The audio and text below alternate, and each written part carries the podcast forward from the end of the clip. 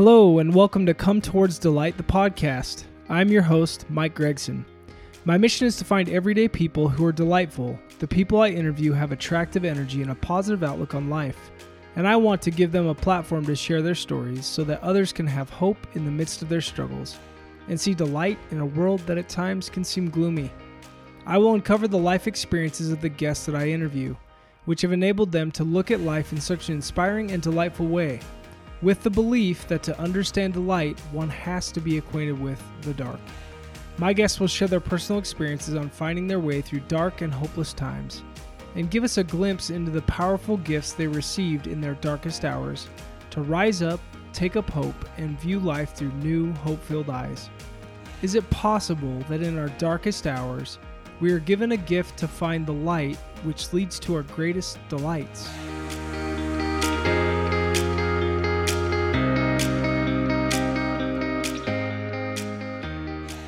Hello, everybody, and welcome to another episode of Come Towards Delight, the podcast. My name is Michael Gregson. I'm your host, and I'm really excited about um, the episode that you're going to be listening to right now. I, I always want to say today or tonight, it's early in the morning and whatever, but this episode is going to be a lot of fun for me. Um, Tommy Thompson is my guest today, and Tommy um, lives in Richmond, Virginia and he is an author of a book and the name of the book is space for life. And i found tommy on instagram. Tommy's also a podcaster. Um, the name of your podcast is sorry the name of the podcast is space for life correct tommy?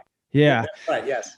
And, and i found you on on instagram and i believe what i was doing is kind of searching for like uplifting or or motivation or something along those lines and I found your Instagram page and I started, I, you know, I, I, I hate to say this, but I Instagram stalked you and, and I, I started it right. And I started scrolling through your page and I just thought, number one, this man loves God. Number two, um, your messages are of up very uplifting messages of purpose and faith and hope and all of those things in life that really truly bear fruits of joy, peace, and just happiness. Um, and then, and then as I kept scrolling, I've, I've learned that you you lost a daughter, uh, Perrin to cancer, um, which I'm I'm so sorry. And I know she was young and you were close. And, and I'm not going to go too much into detail because I want to turn it over to you and, and you're going to take it away for us. But um, Tommy, I've really been just very um, uplifted by your messages. I, I again this morning, first thing I did before we hopped on together is I started scrolling and, and reading and, and listening to a couple of your podcasts as well because I just wanted to connect that way with you before we started.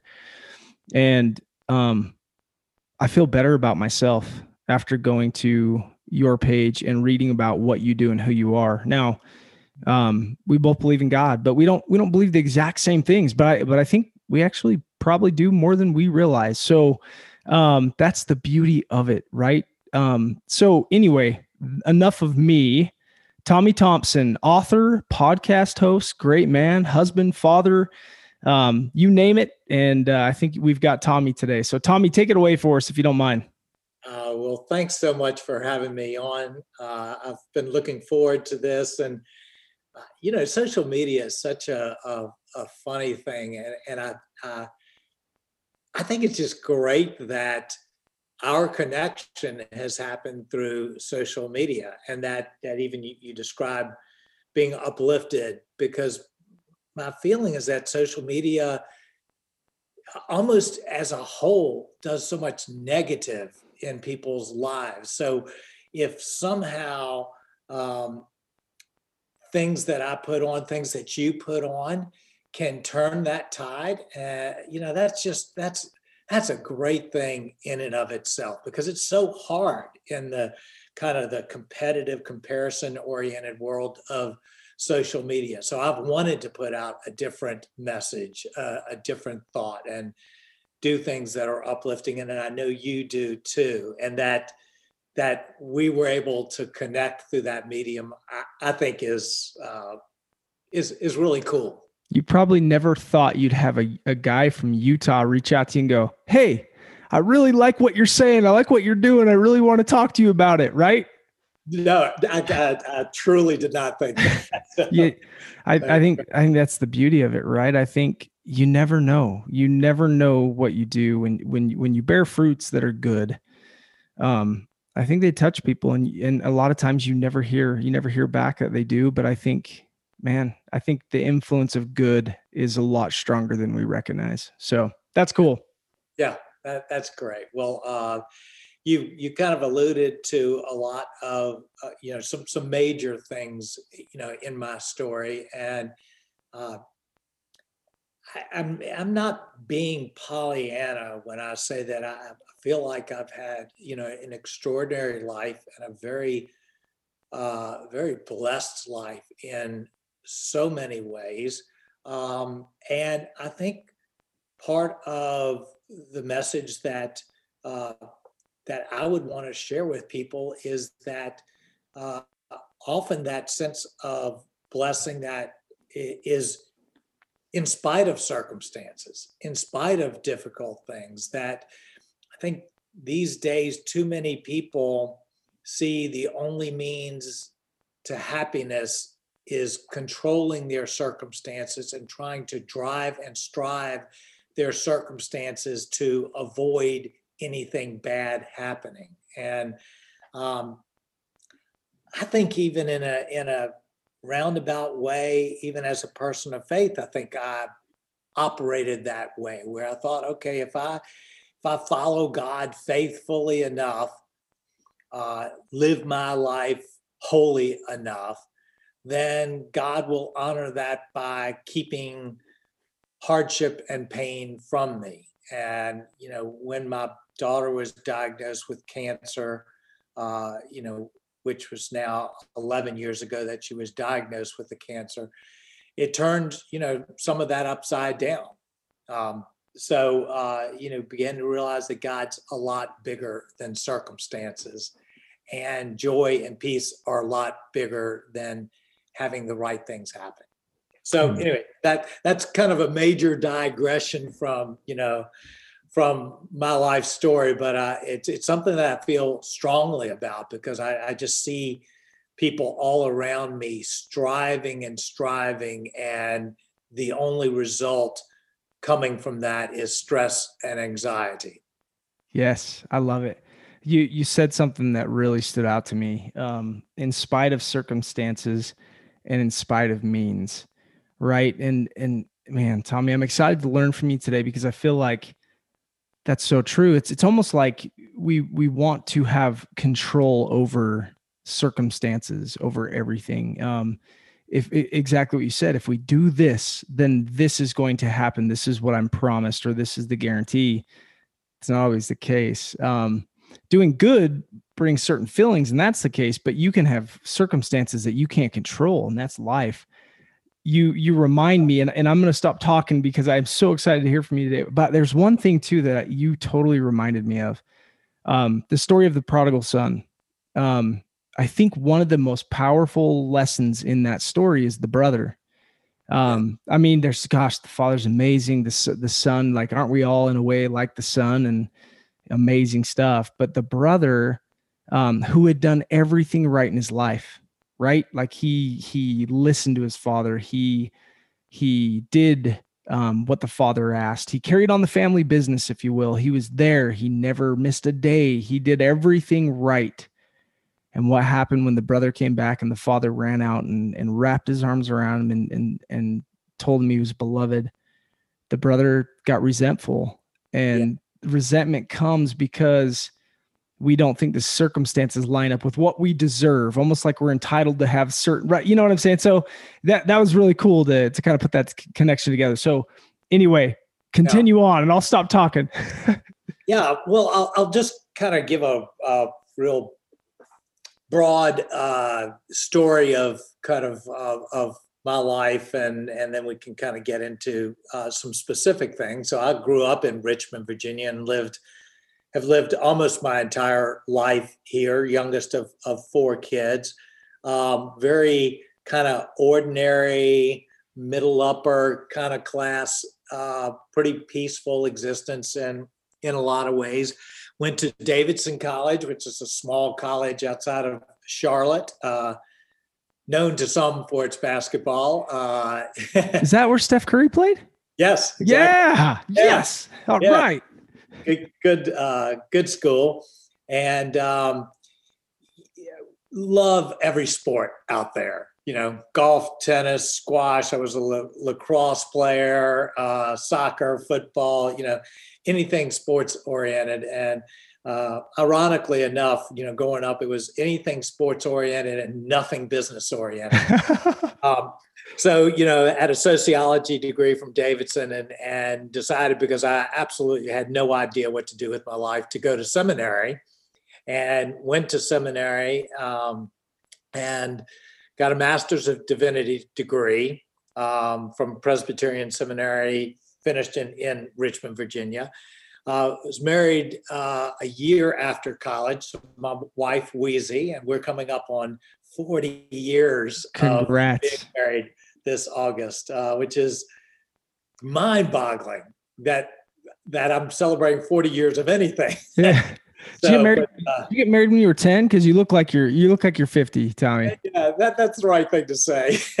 you got a bad internet connection. oh, that's great.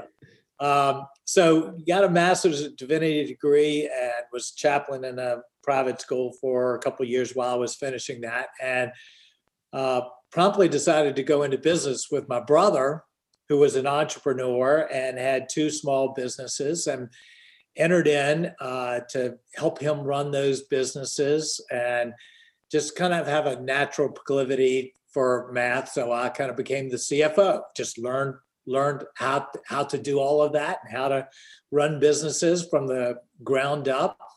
We began to sell some of those businesses, add other businesses, and for 35 plus years, we've been in business together across a wide variety. We've owned, uh, gosh, let's see, a video production company, like television commercials for 30 plus years. We Oh, owned a chain of retail stores in kind of uh, active adult wear. We owned a vending company, tool manufacturing, uh, screen printing, uh, real estate development uh, and land development. Um, and I think I'm probably leaving out uh, some things. So wide variety of business across all sorts of different industries. Some sometimes with partners, sometimes just my brother. Some small, some a little bit larger. Um, did that kind of for 30, 35 years. Wow. Uh, and um, really you know, have a great relationship with my brother, and he's been an amazing partner. And we're you know very different personalities, so we bring different skills kind of to the uh, to the table in terms of things. So it was in in the midst of all of that, uh, and alongside of that, my real love and passion in life is is teaching, teaching people about how to grow and how to find life. So I, I did that almost as a, a side venture alongside running these companies, usually in a, in my church setting. So taught a large adult Sunday school class, year long class on marriage, on personal growth. Uh, sometimes it was Bible study across every kind of of topic out there because that's Yeah. just what I, my love and my passion is. And I did that alongside running the businesses. So it was in the midst of 30 years of doing that, that then kind of out of nowhere, with life seeming to just be on full gear, you know, things going well, businesses going fine, uh, life seeming to just be on autopilot almost in good in good ways that remember in uh, march 4th 2010 so just a little over 11 years ago uh, getting a phone call from my wife who had driven six hours away to be with my daughter who was having you know some unusual back pain as a sophomore in college and getting a, a, a phone call uh, and answered it and it was just Perrin has cancer Hmm. and it was like i mean how could this be she's this petite healthy just vibrant, full of life, young girl. Um, how could she have cancer? And uh, so she immediately had to pull out of, of school uh, at that point to come and deal with what initially we thought was lymphoma, only to find out that it was uh, at a very advanced stage of kidney cancer, uh, which is a horrible type of cancer. Uh, and at that stage, there isn't any uh, cure for it. Um, the cancer had metastasized into her spine. She had a large tumor on her spine, which was what was creating the um, the intense pain in her back. And you know, in in the span of a 10 second phone call, life was turned upside down. And what I thought would never happen to us, um, you know, everything turned upside down. So, she, um, she, Tommy, real quick, she was 20, correct? Right. I mean, just young, young life, right? Where health is like usually for a 20 year old, health is not a thing, right? Oh no, and she did. She she was healthy all through growing up, and you know she played softball and volleyball and was involved in uh, Christian fellowships in college, and just you know the brightest, you know, most full of joy person that that you could ever imagine. It was you know this could never happen to a person. Vibrant, vibrant, right? Like uh, vibrant vi- life and just, uh, Uh, and and I think it it it frankly it kind of turned everybody around us on their heads too, um, as as they went through this with us and realized, in a sense, if she can be uh, susceptible to cancer, and if this family that are leaders in the church and everything can be susceptible, then what could happen to us? And i think it turned everybody on their heads as it did as it did us. Uh,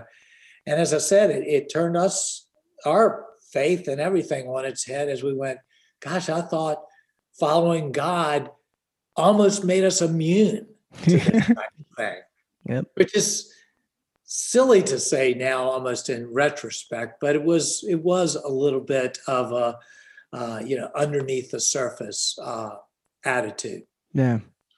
so we walked uh, with Perrin through that cancer for uh, a little over six and a half years. Um, it was uh, relentless for her. Um, was not an easy battle. It wasn't one of those where she went into remission for three or four years. She battled it uh, every day of the six and a half years. Uh, uh, immediately within two weeks of the diagnosis, uh, had a kidney removed and a large tumor. She went through probably five, six different forms of uh, very difficult chemotherapy, went through three or four different bouts of uh, radiation therapy, um, several different kinds of immunotherapy, just went from one to another. It worked for, you know, a few months and then not work. And we were scans every two or three months for six and a half years. Um, what was amazing is in the midst of what was, without question, the most stressful, difficult, horrible six and a half years of our life, of her life, how uh, they were also some of the most amazing, joy filled, uh, love filled years that we've ever experienced too. It was this, this combination that uh, almost seems unreal to say of uh, pain beyond description and joy beyond description at, at the same time. And I, I say, and I honestly, honestly feel this way. Um, Perrin experienced more joy, particularly even in that six and a half years, than most people experience in an entire lifetime. and she was she was just this bright light uh, during all of that time. And you know most of it she couldn't do much at all. She was in constant pain. But you know i just have this picture of her just often as we would just sit with her and just talk, uh, you know, during a day, and she'd be on a couch and couldn't do much, and we'd be talking about, uh, you know, something of a friend of ours, and she'd say, "Oh, that just makes me so happy," and I think, my gosh, people around us that have everything going for them, that are stressed out and uh, anxious and miserable, and here's this this young girl with cancer, and she's just so happy. Awesome. Man. You that's, know, um, that's amazing powerful. years. We we thought God would heal her all through that journey. Um, you know, no no bright light, no word from above that said, you know, I'm going to heal her, but we just believed that God was going to heal her. And uh, you know, after six and a half years, the the the cancer finally spread to her lungs and and pretty quickly kind of uh, went, you know, way downhill. And she died the day after Thanksgiving, uh, 2016.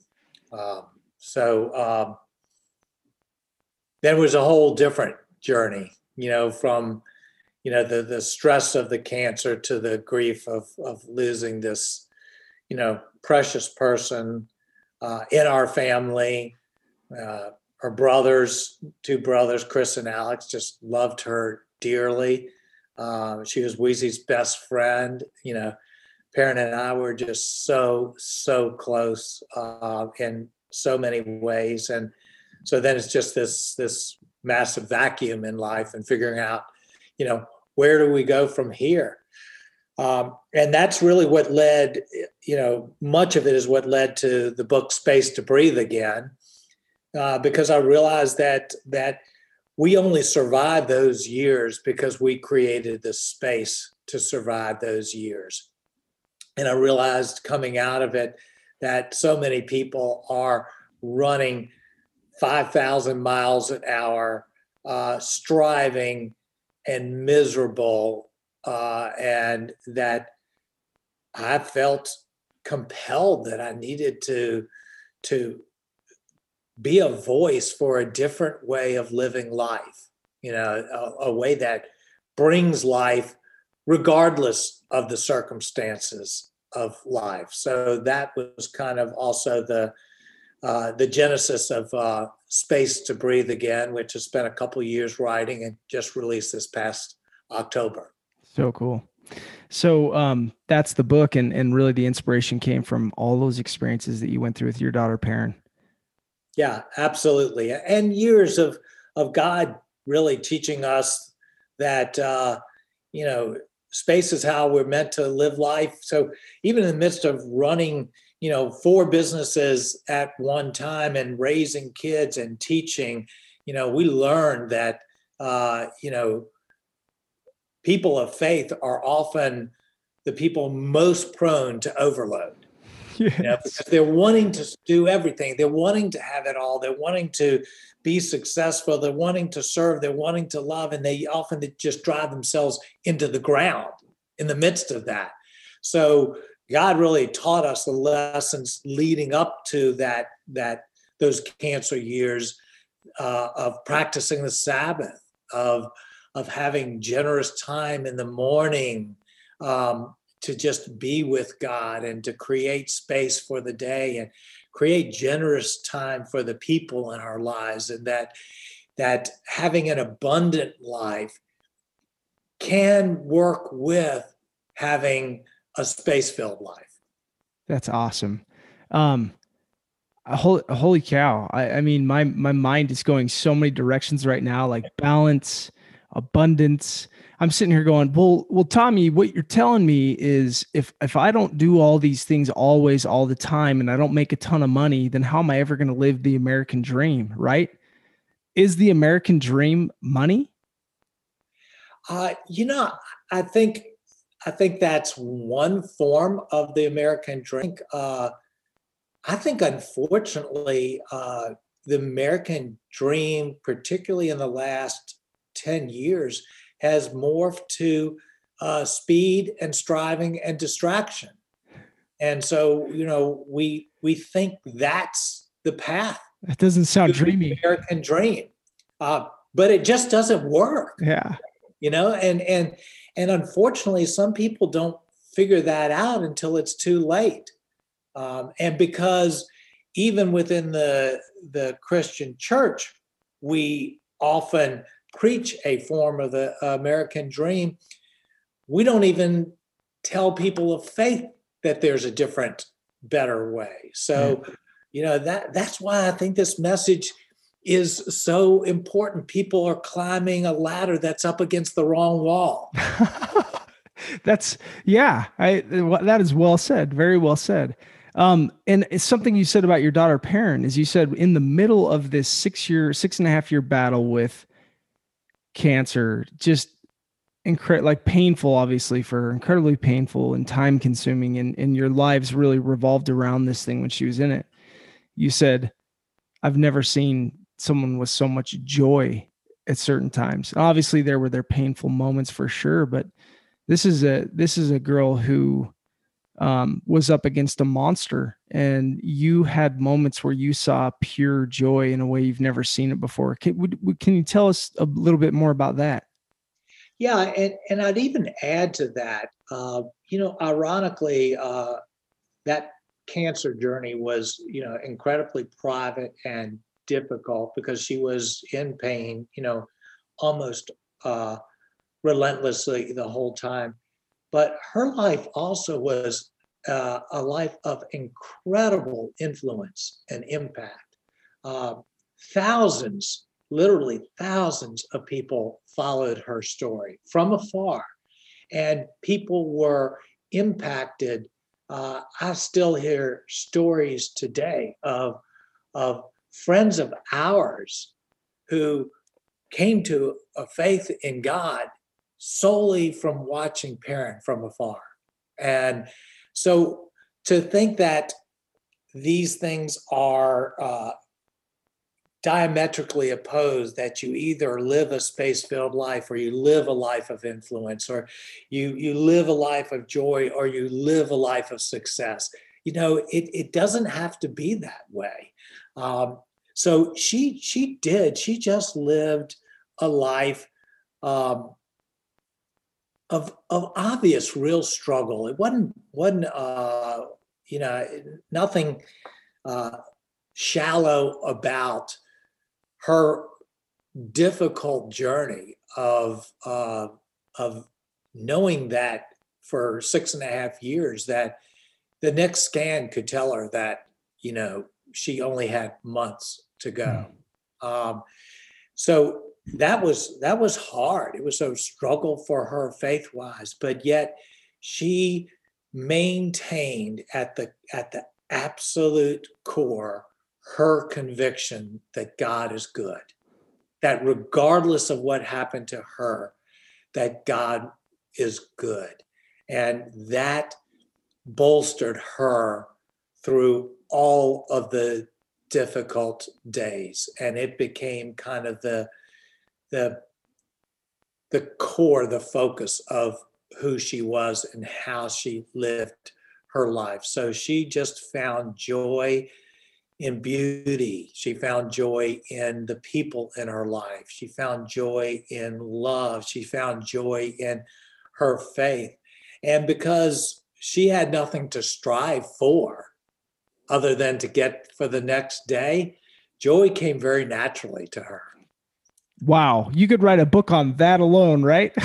yeah, absolutely. That's, that's amazing. I, yeah. I I'm feeling I'm feeling the spirit as you're as you're talking about that, and I just I mean really the only thing I could say following that is Amen. Like it's that's a that's a witness right there in and of itself of of God and His love for us. I, I think one of the things that came to mind, Tommy, while, while you were talking about that is, you know, we as believers, you know, in, in, whatever faith people might be, but specifically right now, I'm talking about Christianity, right? As believers in God, of God and, and Jesus Christ, I think sometimes we innately feel um, living life like we need to look out for those who are less fortunate than us, right? We we pray for them, we we say those things, and that, of course, meaning you know anybody who might be sick or afflicted or homeless or whatever. But what's so funny is it's like as we as we follow Christ, for some reason, um, in Christianity, it's almost as if by following Christ, our lives are supposed to be automatically successful and happy and peaceful and protected, and we're good.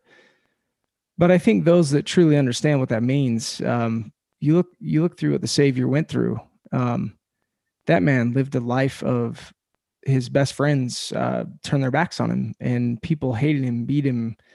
Uh, eventually, we know, you know, obviously we know the story. He was crucified and and all those things, but um, we're supposed to we're supposed to walk a path that he walked and follow him and that that means that it's going to be hard there's there's something really truly special about the difficulties of life that that it gives to us and and I think Perrin understood that in a way that was very very deep and real well she did and you know it's it's a it's a humbling thing to be taught some of life's most important lessons by your young daughter. uh, that's that's very much you know what I feel like is that she taught us and those around her a lot about you know how to live and you know God God might bring success to us as people. We might live you know middle lives. You know, we might have one gift, we might have two, we might have five uh, that's that's the that's the small stuff of life and so you know some people are real called to serve the poor some people serve you know in so many different ways and uh, so i just i just believe god wants uh, a deep relationship with us he wants us to be in deep relationship and love with one another and to live lives of joy and purpose. And the circumstances in which that happens are really very very secondary. That's that's awesome. Um, so tell me um, from you, you, talk a lot about space in your message um, kind of creating that space really living in that space can you can you de- define what that means to you and, and what you've learned about what that idea of space is uh, yes, I. Um, since we're kind of talking uh, kind of from that Christian perspective, I, to me, one of the the great parables is the parable of the sower, and and I think it uh, exemplifies, in a sense, this this idea of space because that first soil that doesn't work is what we would call today hard pan, and if you think of hard pan, hard pan has no space. So water can't sink into hard pan and nothing can grow in hard pan. all my, Ari- all my uh, Arizona friends know very well about hard pan. yeah, exactly. Exactly. Yeah. It's really hard to grow anything yeah. So then you got the, you know, the, the soil with the, uh, with the rocks all in it. And again, it's shallow. Nothing can grow in it, uh, or at least not for long. Then you got the, the soil with the thorns and everything again. And then you have this topsoil. And if you think of topsoil, it's filled, it's it's filled with space in it. And that's what it takes to grow. And I've I've realized that there's this, you know, subtle underneath message uh, that's core to growth is that space is uh, almost a prerequisite for growth in our lives. And so that as I create space, I'm creating space to be able to listen. I'm creating space to be able to learn. Uh, I'm creating space to be able to grow. Uh, I'm creating space for relationships that all of the best things happen, in a sense, in that slow, reflective place that is now so hard to find in our culture. Uh, and ironically, that's not at odds with abundance. So, Uh, so, you know, I've learned to just take this long time in the morning to, to, to, to be in scripture, to be in prayer, to just reflect on what happened the day before and what's going to happen in the day ahead, to plan, you know, my day. And to think through that and then to go through the day without the rushing.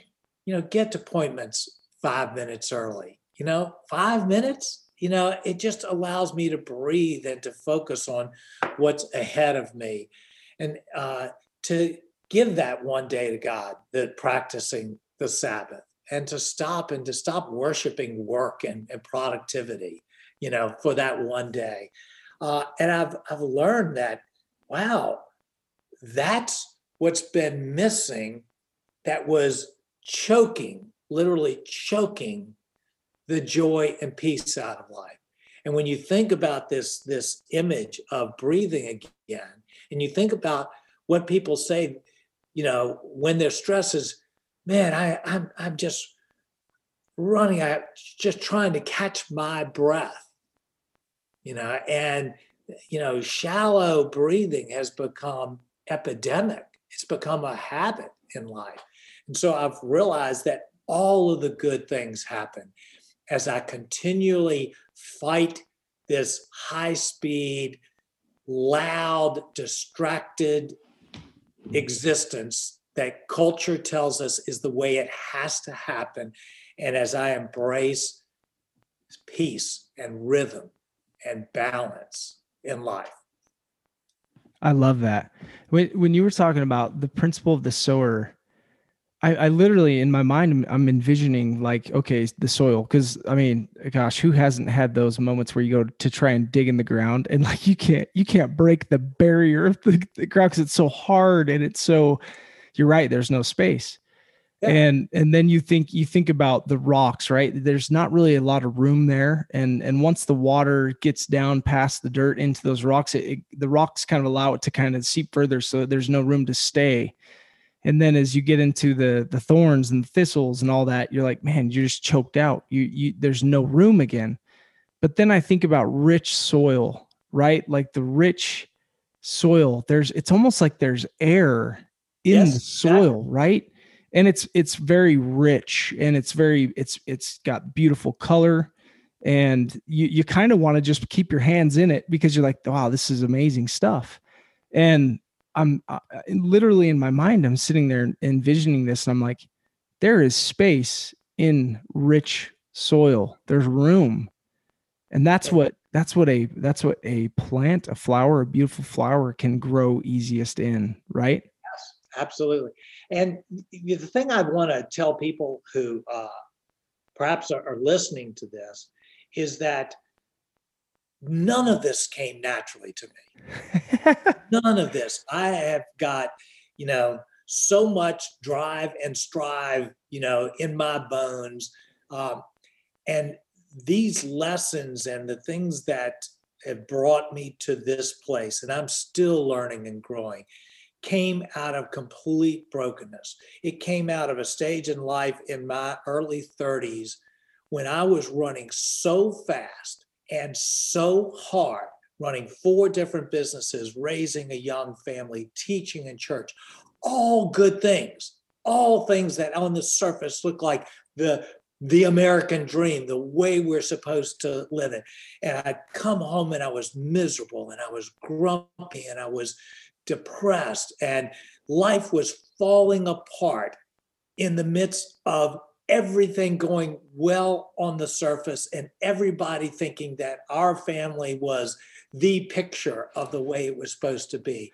And I was on the verge of a nervous breakdown, running a life of speed and distraction and noise and never slowing down and always striving. And it was only out of the absolute bottom that God began to teach me these lessons. So this is not someone who's just wired with a nice easygoing temperament that this stuff comes easy. This stuff is a is a constant constant battle even today after you know 30 some years of of learning these uh, lessons so um, I, I, say that because i would never want to give the impression like oh well that's easy for him no not at all yeah yeah, I yeah, I, right. I mean, it's like, hey, here's Tommy. He started all these businesses. He's had a lot of success there. He's now an author. He's he he does a podcast. Oh man, he this guy, ideal life, easy, not easy, but like ideal life. He just seems to have it all going for him. Not the case. No, the, the, no. the the battle has been real. The you, you get in those races, and it says in the scriptures that a man should not fat run faster than we have the strength to run, and I think that is one of the most powerful and simple messages that we can hear. And with all the marketing that happens around us in the world of we need to have this and we should go after this and we should do this and we'll be surrounded by these kind of things and these kind of people. I think we listen to a lot more of those voices than we should. But uh, it, Tommy, you seem to be a man of principle, if if you will. And and I I'm curious what what principles. Um, tell me if if you don't mind maybe a couple that really stand out to you from this from this experience of being true like tried and really um what what's a what's a good word for buffed buffered um right right? Like kind of like a scripture word um but you've been tried uh, through the furnace of affliction i guess you'll say um, learning and growing. What are some principles that you've pulled out of those that you really like try and apply to your life today? Yeah I'd say one that has become uh, uh, kind of a, a, real core, almost a, a, mantra in my life is that uh, I'm called to be faithful, not to be successful. And uh, the the point of that, it, it sounds good on the surface, but the the point of that is that success is an outcome and we don't control outcomes. And I learned that early on in the business world where, you know, I had businesses that I was doing all of the right things, running them with sound business principles and everything. And then we would get smashed with a recession or smashed with I can remember one business that was located in the Virginia Beach area, and, and it was when the first Gulf War happened, and half the people out of the area, you know, left the area, and our business, you know, tanked, and it wasn't because of anything. So I realized I don't control outcomes, but if my utmost first commitment is to be faithful and that means just do the right thing do the right thing by god do the right thing by the businesses, faithful to my wife, faithful to my integrity, that I can then trust the outcome. And if success comes, that's fine. If it doesn't, that's okay too. And so it takes all the pressure off. You know, I mean, you're running a podcast. I've got a podcast. I just introduced uh, you know, a book, it isn't about how many copies of the book sells or how many people are subscribed to the podcast. My call is to be faithful, and God does with it what he wants to do or what he doesn't want to do. And that's okay. And there's such immense freedom in that. Uh, there's also tremendous responsibility because it's a high call to be faithful. So it has that that two sided uh, coin. Um, yeah. Uh, it's a high calling to be faithful in who you are in private and in your family and in your business and all of your work. It's a high call, but it's also this just incredible freedom of, of being able to uh, let go of uh, of the results.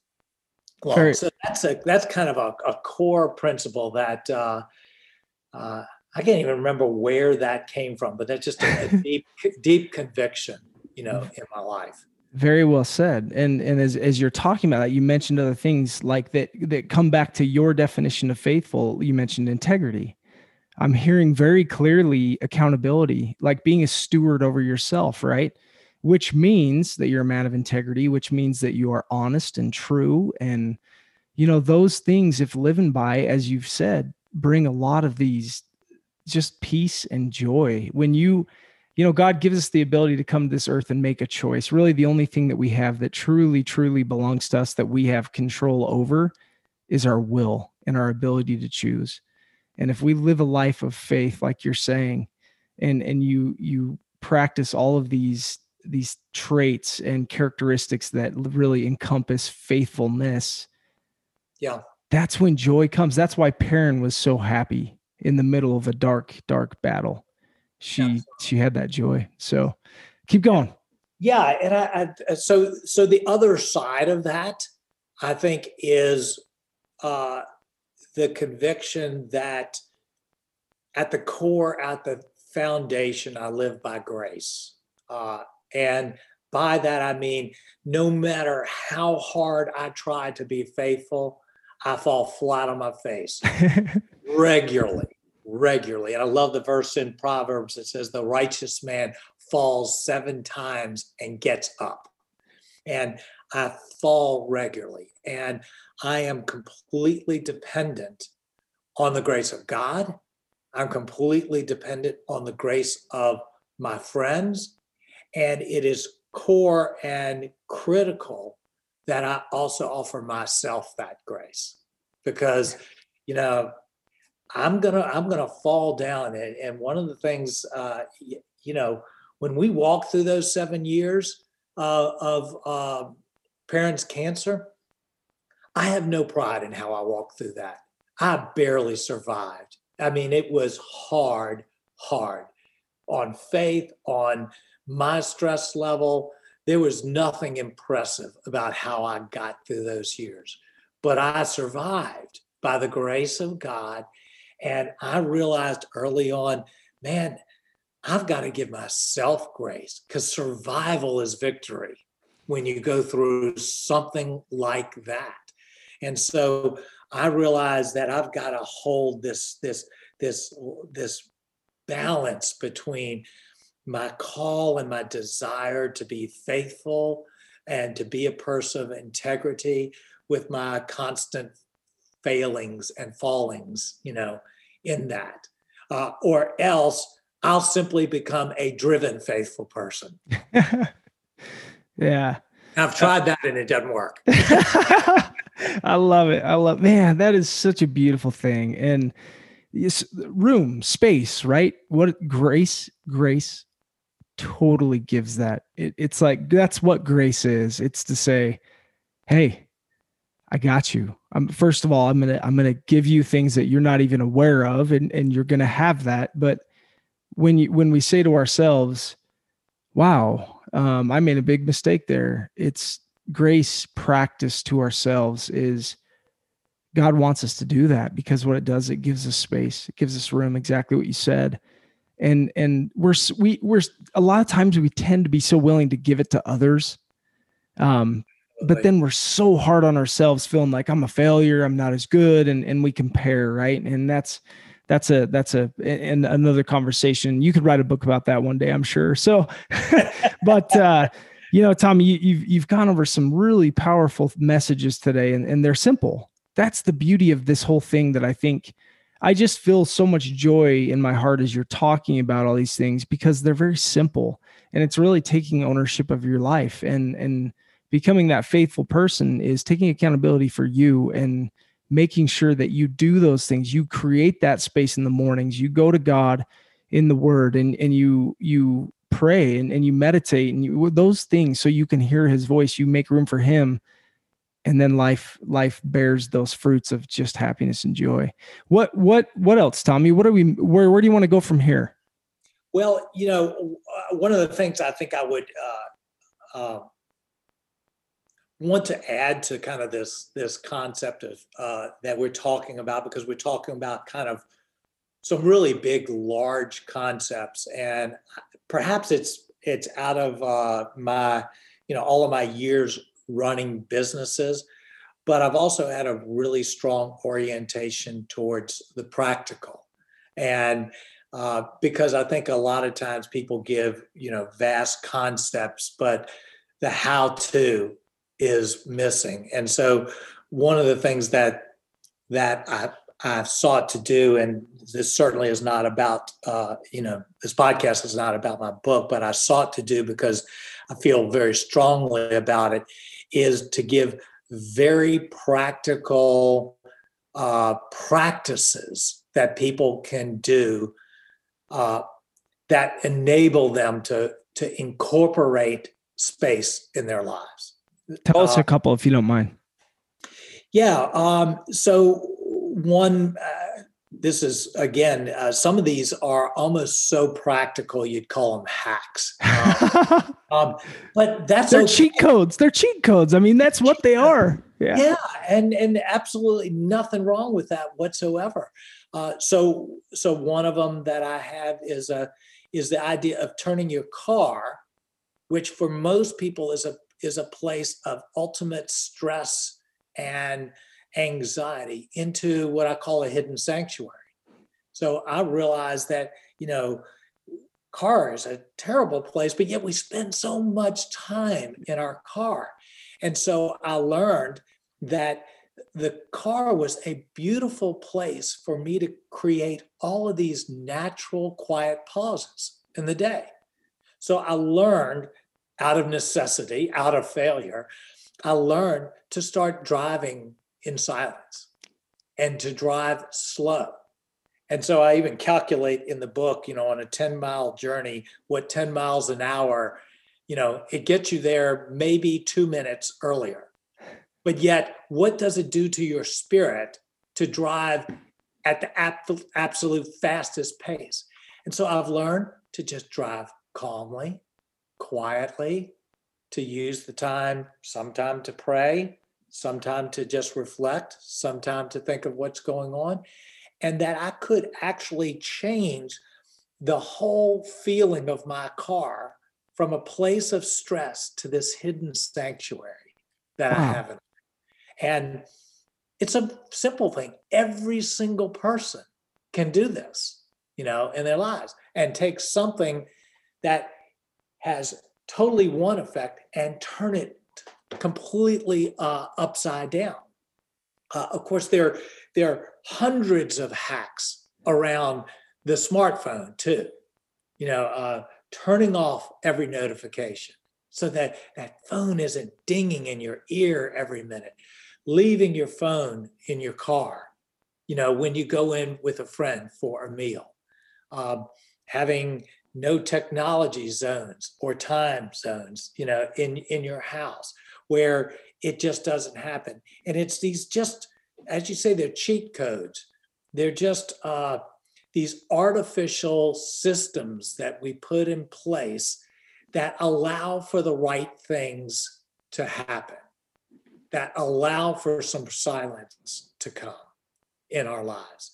And you know, you can take each area of growth, trying to decrease noise, trying to decrease speed, trying to minimize distractions, and you can come up with these simple systems, hacks, cheat codes that enable these things to happen so that we're not so dependent on our inadequate willpower to make these things happen. Wow. So I still practice these. Just, you know, a month ago, I learned that on the Apple iPhone, if you go into the screen time feature, it has a downtime feature. And so by turning that on, I, in effect, turn off all of my apps from 9:30 at night to 7 in the morning. They are all blackened. And so even if I want to go to Instagram, I can't unless I go through this process of overriding it, which is so humiliating that I don't do. And because I know even after all these years, I'm so tempted to do it. Yeah. So I use a hack, downtime. I don't have to worry about it, you know? And so I the book is filled and I think that's where the rubber meets the road. Forget the book. That's where the rubber meets the road is coming up with practices, with habits, with systems that enable the life that you most desire to live.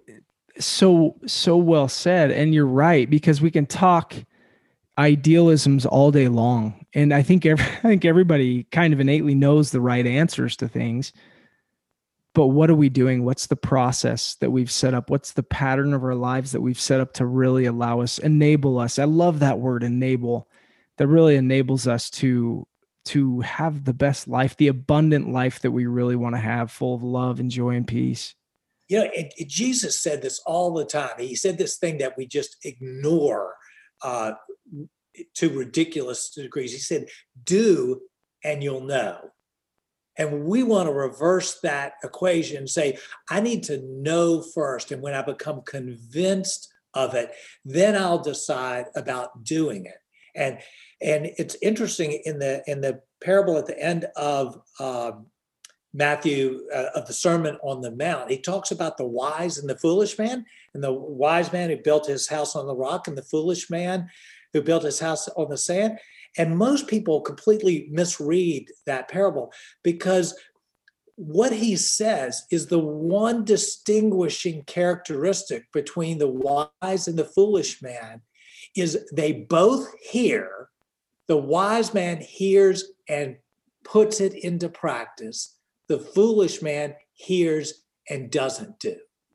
The only distinguishing factor is doing versus not doing. So we can talk all we want, but if we don't do, we're not going to know. And if we don't do, we're just fools. Amen. If you believe these things, see that you do them, right? Um, wow, this has been awesome. Um, okay, so uh, do you feel like there's anything else you want to add to the story, or, or can I ask you a few questions at this point? Oh, go go go for it. Is that okay?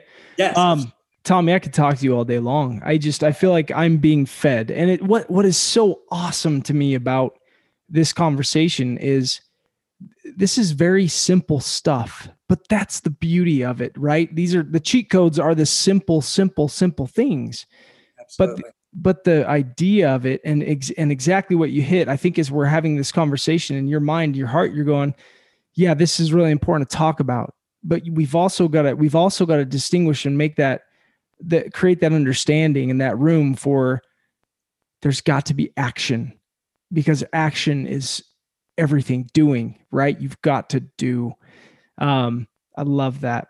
So go you're going to say something. Yeah i was just going to say you know and it, it's it's that rhythm it's that rhythm between reflecting and doing you know and it it, it needs both parts you know in order to be real and to be life-giving. And so i'm a deep believer in that i can create all the space i need and still have plenty of time for all the doing that i'm called to do. And so, you know, I create a lot of space in my life, but I'm coaching, I'm consulting, I really do a podcast, I write a blog, I've written a book, I've, I've you know, we there is that possibility, but it requires that that balance, that rhythm between that reflecting in that space and the doing. Yeah. Oh, so well said. Um, Tommy Thompson, my my friends, this this has been awesome. Thank you for this. Um, I, I want to take it back to um, a couple things, if you don't mind, about the difficult and the hard, real quick.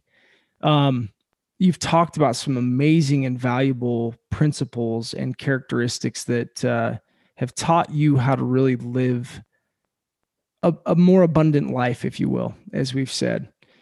Take me back to being there with Perrin in those darkest times, um, or or even in those days that you said when you were in your 30s, where you were kind of uh, running faster than you had strength to run, you were missing the mark, and and things got really difficult for you.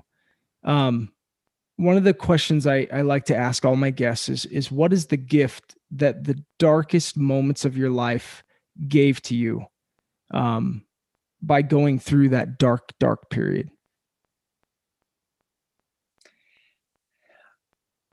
You know, I, I think that it's almost trite to say, and so I want to say it in a different way. But uh, we learn our, our deepest, most important lessons, you know, co- you know, through those dark periods. So the the whole lesson of creating space in my life came out of that that dark period in my early 30s when I was literally on the verge of a, a, nervous breakdown. And the lessons that I've learned through those years with Perrin um, are they've changed me from the inside uh, from the inside out.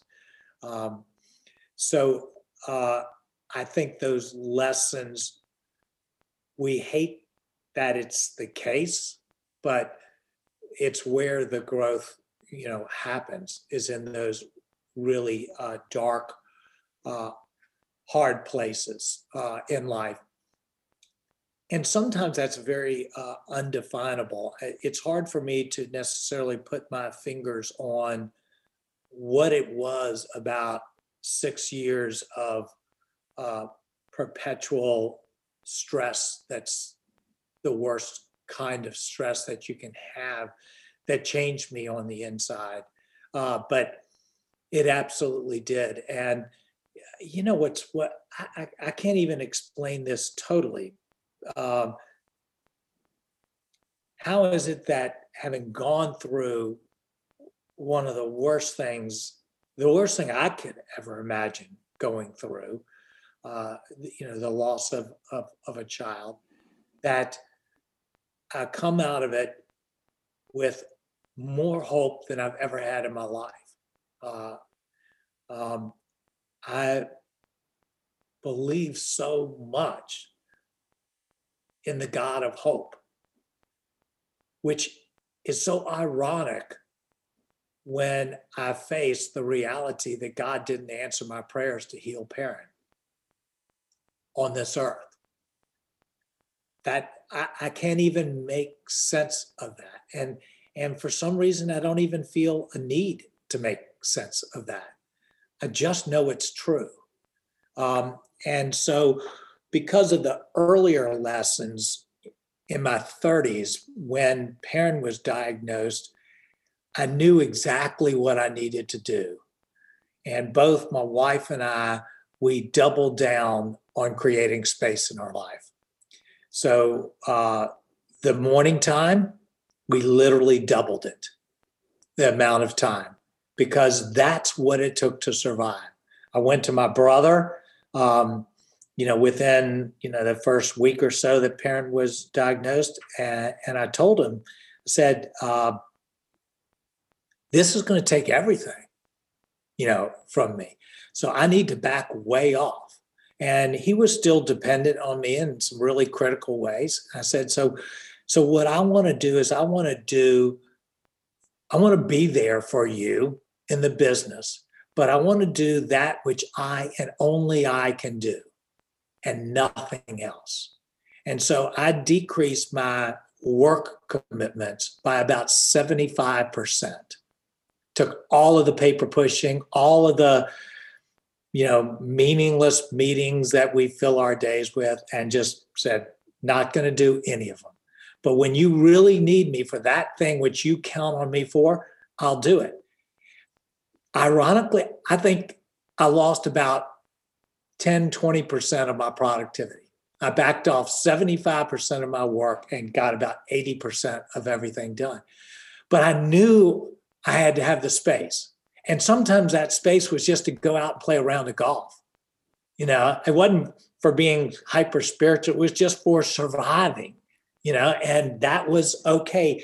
And a lot of people are going through circumstances in their life that are so hard and that are so overwhelming that survival is incredible victory. You know, forget looking good on the outside. You know, just survive with God in it. And that's incredible, incredible victory. And that's all I have to show for those seven years is my wife and I and our family survived. And and as far as I'm concerned, that's a miracle. Yeah. Yeah. And and and what a miracle that is. And Perrin Perrin is in a better place um, than we can imagine and not far away, no doubt. So, um, I, I I'm going to ask you one more question based on that answer, um, because I really like how you in your in your in your speaking and, and in your approach, you always talk about kind of the rubber meeting the road. I know everyone's morning process, if if they have one, is different, um, and it doesn't have to be the same as anyone else's. But would you mind just kind of like sharing with with me and my audience what do you do in the morning to kind of start your day off? Um, yeah, I, I could go on for a long time on this because I feel very strongly on this. On this, uh, first of all, I would help want everybody to realize that the morning begins the night before. Um, if you go through uh, the creation story, it tells at each day that God created, and God created the night and the day. Day one. It always starts with night and then goes yeah. to day, as does the whole Jewish perspective on the Sabbath, happens at sundown. So, so many people are sabotaging any potential for good in their mornings by how they're living the night before. Interesting. So, think about that as the first way to begin to create that rich morning time. Ah. So from there, it then becomes interesting because if I realize it starts the night before, of which sleep is part of that, then I can kind of do this backwards calculation. So let's say I'm in a really busy time of life. Maybe I have kids, you know, that are, are young. And I go, I, I don't have time. Well, we do have time because if I go to bed at nine o'clock at night, which is actually what what I do now at this particular time, nine to nine thirty, I can sleep eight hours and be up at five in the morning. Not many people can't get in time if they get up at five in right. the morning. you know, so if you go backwards and you say, okay, what is the time that I need to be lights out, going to sleep, count forward eight hours now, and and, and let's say I need to start work at 7:30. Most people don't have to start that early, but let's say it is 7:30. I want to give myself an hour. Most people don't want to do that long. I love at least to have an hour but I've got 30 minutes of kind of dead time, 7:30. That means if I get up at six, I got a half an hour to get myself situated and an hour, and I can get still started at 7:30. So people who say, I can't do it, I don't have time, I just want to say something approaching something as rude as saying you're just making an excuse. Okay. That having said, when you have that time, whether it's 20 minutes or 30 minutes or an hour, to begin to live into that period in an unrushed, quiet way. We have time, even at 20 minutes or 30 minutes, to read a little bit of scripture, to have a little bit of quiet prayer, not just spouting out at God, but some time to just be quiet and even a little bit of time for reflection.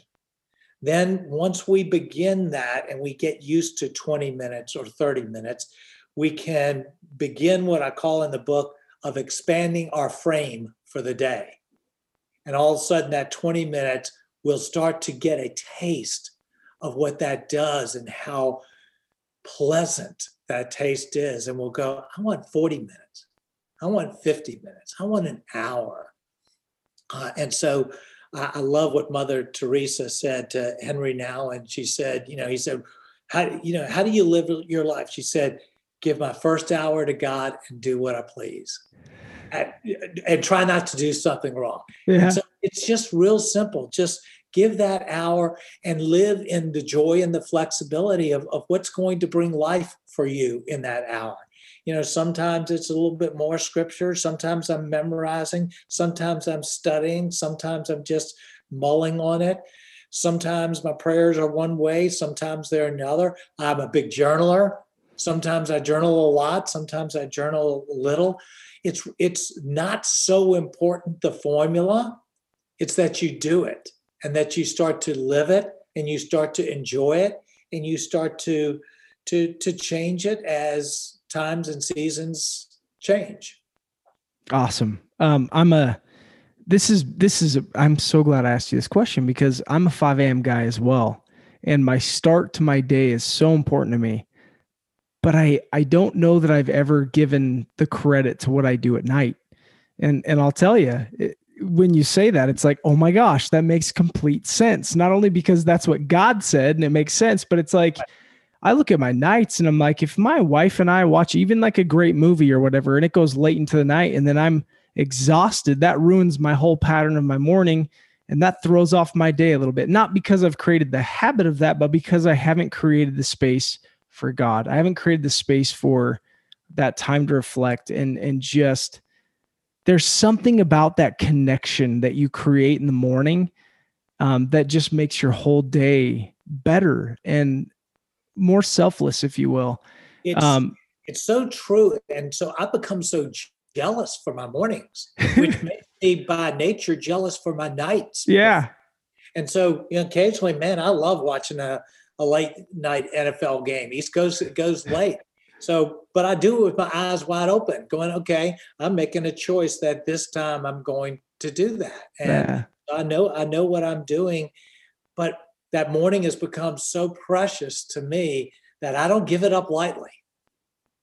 And when you when you go to bed the right way at night, journaling, scripture study, or or reading a great book or whatever you're doing, but you put parameters around that, you have you're you're setting yourself up for success the next day. That in plan like planning even the night before, right? Like I mean, it's just that makes complete sense. And I don't know that we give that enough credit. The days are separate, right? They're separate. And so we we start in the morning and it is what it is. But no, think start thinking the night before. That's awesome. Well, just as you said, you know, it it it just shows it, it's this isn't rocket science. simple stuff. And people who say they can't just aren't aren't thinking right enough about it because we all can do this stuff. Yeah, there are crazy seasons of life, but this is possible for all this is within all of our grasp. Yeah. Yeah. I Tommy, I uh, I have to be honest though, I'm I'm I'm a little bit uh, frustrated by one thing you said that because you you kind of called me out to repentance on one part of my life. Um, I'm gonna have to slow down my driving. So, so as you're saying that, I'm sitting there going, "Holy cow!" Like even though I put on my awesome, like the music that I I feel so good and uplifted by, and I I jam it in the car. I'm that guy. I'm I'm a little too fast, and you're right. Like it, that just it makes it makes my pace in the morning frantic. Like it, it brings frantic into my mind and that causes anxiety. And I'm sitting here going, holy cow, like I've never connected that to the way I drive. So I I I think um why don't we end on this note if you don't mind? Tell us um uh, tell us where we can get your book at. Um, and then just go over your your podcast, maybe your focus there. When I when I post your episode, um, I'll definitely put the links on there for so that everyone can connect with you. And I would encourage any listeners out there that um, that have enjoyed this message today to reach out and just just tell Tommy you enjoyed it. Or um, if you have any questions, you know, I me and Tommy spoke before we started recording, and, and he'd be you know he'd be honored if you'd reach out to him with any questions as well. So, would you mind just telling us about your book, where we can find it, and then your podcast as well?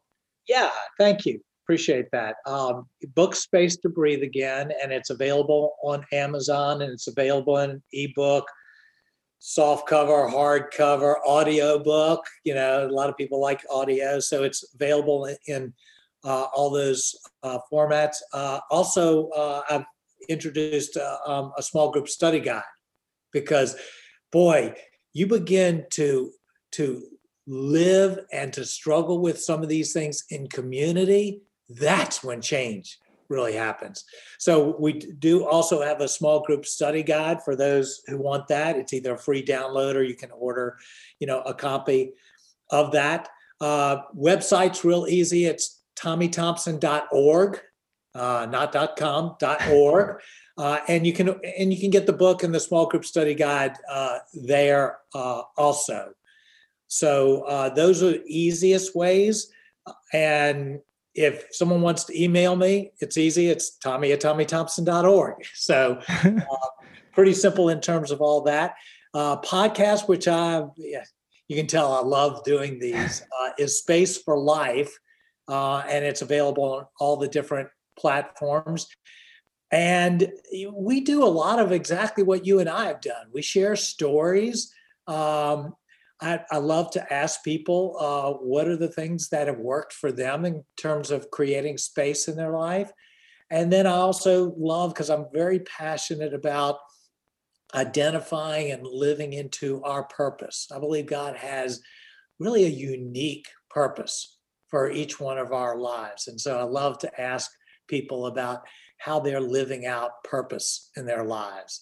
Um, so, you know, those are some things that I uh, focus on. Uh, about half the podcast are, uh, I've got a great host, and we just talk about things that I love to talk about. So they're kind of my teaching because that's my passion. And half the time I bring on, uh, you know, just really neat, fun guests. Yeah. Well, you're a you're a great great man, my friend, and I, you know, I I know uh, you would you'd take that and you'd say, well, I know where it comes from because that's just the kind of guy you are. Um, but I just thank you so much for sharing with me today, and I'm so sorry about Perrin. And it sounds like you have an incredible family, incredible wife, and congratulations on coming up on 40. When's the date? October 20, uh, August 22nd. August 22nd. August 22nd. So, All right, that's 40 years. 40 years. That's amazing. Yeah. That's amazing. Yep. Well, thank you for coming on. I again, I'd encourage my guests definitely listen to Tommy's podcast, and I'm going to get that book. And when I finish reading it, I'm going to send you my marked up copy and ask you to put your signature on it, Tommy. How's that sound? I'd love to. Okay, awesome. Well, Thanks. thank you. This has been so much fun and such a such a joy just to share, and I I, I love doing this. I appreciate the invitation. Thank you for being on with me. What a what a great message. Thank you for tuning in to Come Towards Delight, the podcast. I truly hope you enjoyed today's show. I would love to hear your feedback.